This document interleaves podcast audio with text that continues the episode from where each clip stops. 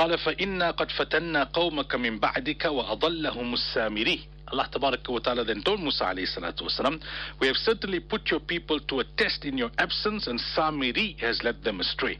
Now, we had a brief discussion about uh, Samiri yesterday, and uh, I explained that according to some uh, scholars, his name was also Musa. uh, others give other names. Some scholars say he was a neighbor of Musa salam. He initially became a Muslim, then uh, he went back to idol worship. Some say he never really became a Muslim. He was a hypocrite. He was always looking to create issues from uh, from within. Some say he was from the Banu Israel. Others say he was a Copt, uh, a Kipti. Others say he was uh, a Hindu.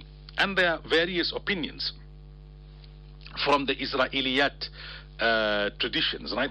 Some even say that uh, his name is Harun ibn Kathir rahimahullah uh, had uh, quoted that particular incident. The Banu Israel were exposed to idol worship for a prolonged period of time, uh, and they were already inclined. They, that's why they told Musa when they passed some idol worshippers, why don't you, uh, you know, make an idol for us, something we can see and touch and feel. And that is when Allah wa ta'ala told Musa salam to come to the mountain to receive the Torah. Uh, and uh, the Torah would be a code and, and a way of life um, for them. Now, in, in, in, in Ma'riful Quran, it's mentioned that uh, Samiri was, was born in the year when Fir'aun was slaughtering boys. So his mother hid him in a cave. And she would go from time to time uh, to go and feed him, you know, as much as she possibly could. But it wasn't enough. And Allah Ta'ala made it such that Jibril alayhi salatu wasalam would come. And Jibril alayhi salatu wasalam would, uh, would feed Samiri.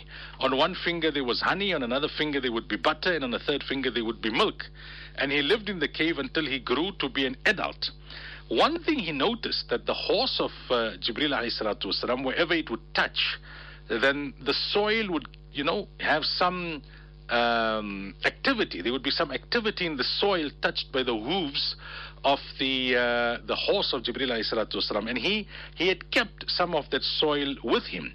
So he took that soil after, like I discussed yesterday, when, when either he, Samiri, or Harun al Islam told the Banu Israel that jewelry you borrowed from the Copts, you can't keep it because it belongs to them, even though they were the oppressors.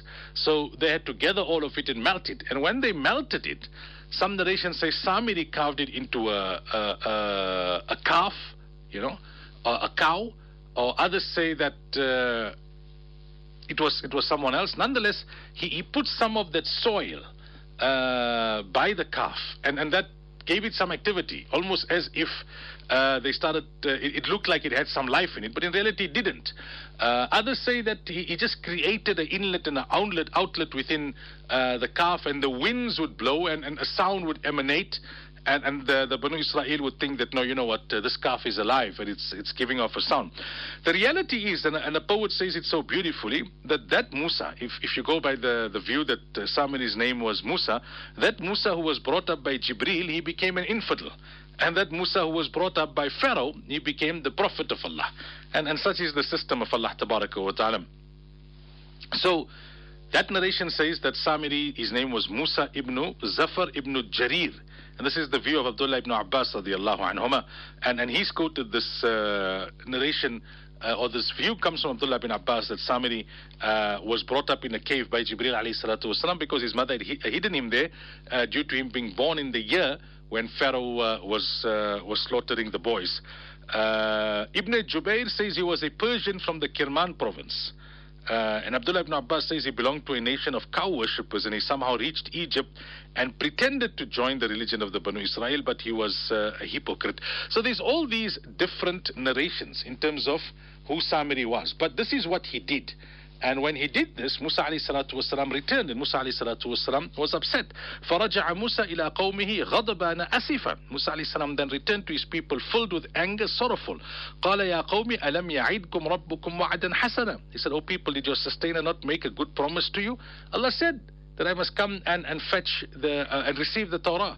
Uh, أَفَطَالَ عَلَيْكُمُ الْعَهْدِ Did the stipulated time, stipulated time get too long for you? uh, 40 days, was that too long for you? أم أردتم أن يحل عليكم غضب من ربكم فأخلفتم موعدي? Or did you want that the anger of your sustainer befalls you? Is that is it for this reason that you broke your promise? Is it for this reason that you um, that you broke your promise? So Musa alayhi salatu wasalam firmly rebuked them. And now we'll unpack that further tomorrow, inshallah, in terms of the details of what Musa alayhi salatu wasalam did when he uh, arrived back after getting uh, revelation from Allah that this is what happened to the Banu Israel in his absence.